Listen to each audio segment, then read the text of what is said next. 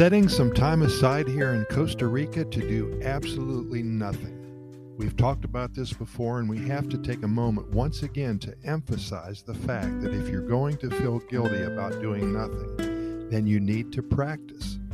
First of all, try doing nothing for a morning or an afternoon, then an entire day, and then move it up to 3 days, and then an entire week. And if you finally feel totally comfortable with this new nothingness in your life, then congratulations, you finally crossed over to the other side. You've moved away from your old self, and you climbed into your new self, and all it took was practice. The desire to create a new mindset for yourself, and of course, spending time in Costa Rica.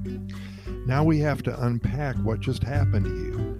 You've been a very hard worker all your life. You perhaps have been very successful, and you always knew that you wanted and needed to work as hard as you did to be in the position to be living in paradise. You sacrificed, you gave up quality time that you could have spent with your family and friends to put in more time at the office or with your own business. You cut short or sidelined altogether your days off to get ahead financially and to advance your career. You worked overtime. You brought your work home with you. You went to bed late, and then you got up so very early. For years and years it rolled like this. It was hard work, and even though you know that you now deserve moments in your life that you can do absolutely nothing, it still takes some getting used to.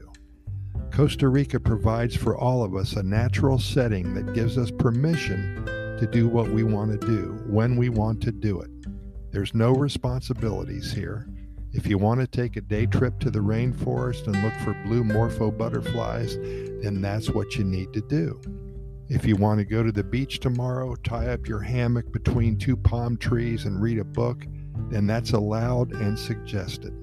Anything goes here in Costa Rica without hesitation or regret, because when the Pura Vida lifestyle and Mother Nature both put their heads together to provide a perfect backdrop for a glorious life, you must respect their efforts and totally enjoy what is offered to you.